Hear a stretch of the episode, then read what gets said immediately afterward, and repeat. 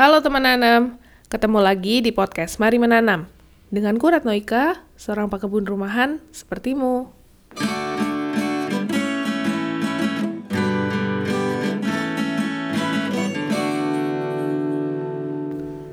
Selamat hari Senin. Ketemu lagi denganku ya. Senang rasanya bisa kembali menyapa teman nanam semua. Walaupun sebenarnya agak sedih juga karena ada beberapa orang yang nge-DM dan nge-email menanyakan episode baru kok lama nggak nongol. Banyak yang mengira kalau aku sakit, jadi nggak bisa nge-podcast lagi. Enggak, teman nanam, aku nggak sakit. Tapi terima kasih atas perhatian teman nanam semua. Aku nggak sakit kok. Beberapa minggu terakhir ini sebenarnya aku mengambil waktu libur sejenak untuk berpikir apa yang mau aku lakukan di sini. Baik di podcast Mari Menanam, maupun blognya Plantry, media sosial, dan kanal-kanal lainnya. Tujuan utama kami di Plantry tetap akan sama. Hanya saja energi kami itu terbatas. Dan ternyata yang namanya konten fatigue itu nyata teman nanam. Jadi susah sekali rasanya menyusun konten karena memang aku nggak punya pengalaman di situ. Jadi aku belajar lagi dari awal bagaimana menyusun konten yang strategis tapi mudah dicerna dan relate atau berhubungan dengan kegiatan bercocok tanam teman nanam sekalian. Yang jelas, kemarin-kemarin itu aku merasakan yang namanya impostor syndrome atau sindrom penipu. Karena aku memang pekebun, dan aku berkebun di balkon kecil yang gak seberapa. Hanya saja, aku merasa kalau sebenarnya aku tuh bukan seorang ahli dan aku nggak seharusnya mengisi podcast ini. Tapi selama mengambil sabbatical leave beberapa minggu terakhir, aku jadi tahu hatiku sebenarnya adanya di sini. Jadi pikiranku nggak pernah lepas dari aku mau ngebahas A. Oh iya, aku kemarin habis panen kompos dan aku mau bagiin pengalamanku mengompos sendiri dan seterusnya ada banyak banget yang ingin aku bagikan di sini. Tapi sebenarnya aku kesulitan untuk mengatur antara apa yang ingin aku bagikan dengan apa yang sebenarnya teman nanam sekalian ingin dengarkan. Aku tidak tahu apakah informasi yang aku bagikan ini bermanfaat atau enggak. Atau misalnya teman nanam punya kesulitan apa yang mungkin aku punya solusinya, tapi aku juga nggak tahu teman nanam punya masalah apa. Dan kalau melihat animo berkebun di Indonesia memang sangat meningkat ya, terlebih lagi sejak pandemi COVID-19 ini. Aku sih ikut senang tentu saja, karena sebenarnya berkebun itu kan adalah hobi yang sehat dan juga menyehatkan.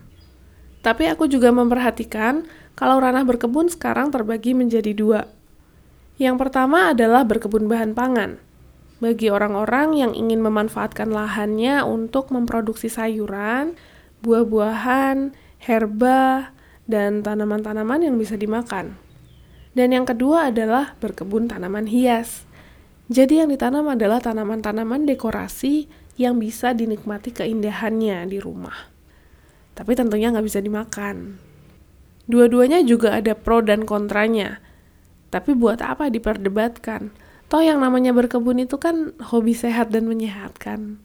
Aku sendiri lebih berminat untuk berkebun bahan pangan, karena aku bisa langsung menikmati hasil dari kerja kerasku di kebun. Dan senang juga rasanya kalau misalnya kita melihat ada lebah yang hinggap di bunga-bunga tomat cherry yang sedang kutanam sekarang.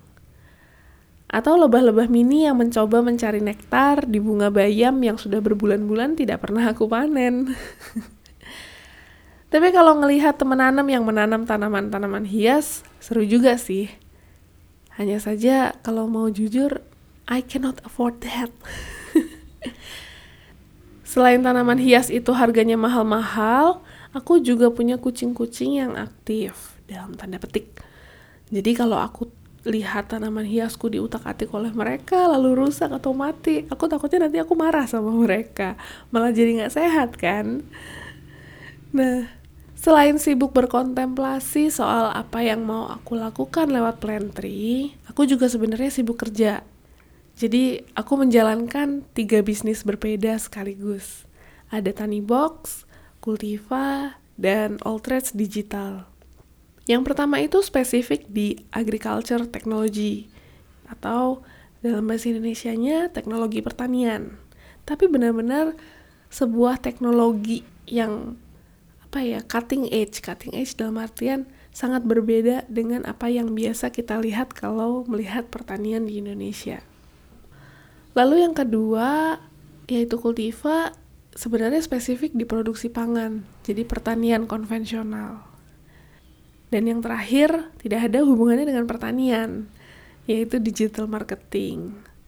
Nah, Plantry dan podcast Mari Menanam ini juga adalah bagian dari Tani Box.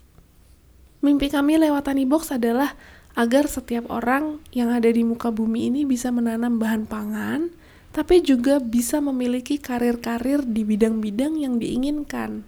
Jadi, tetap bisa bertani, tapi misalnya mau jadi dokter, mau jadi astronot, itu tetap bisa. Karena tidak harus memilih.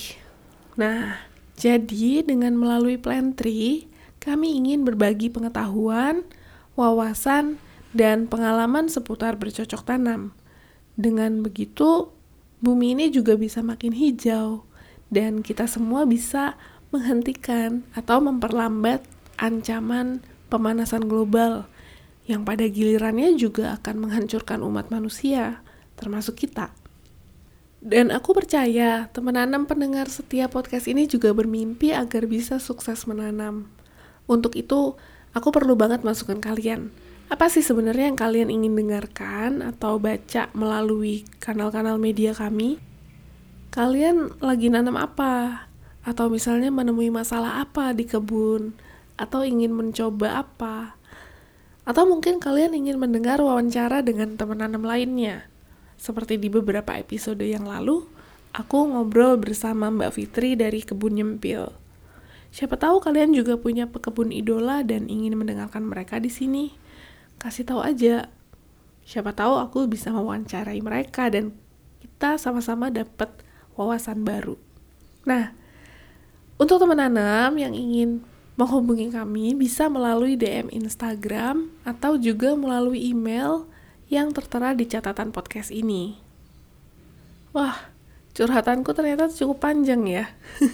Semoga aku nggak mengganggu waktu kalian dengan curhatan nirfaedah kali ini. Dan semoga ke depannya kami juga bisa makin konsisten menghadirkan konten-konten bermanfaat dan menginspirasi untuk teman nanam semua.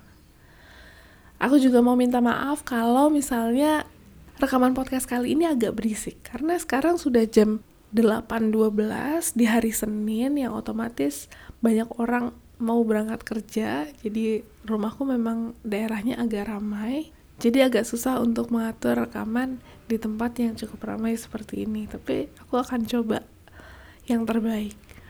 Nah, sampai sini dulu. Aku pamit undur diri. Sampai jumpa di episode lain. Dan yuk, mari menanam.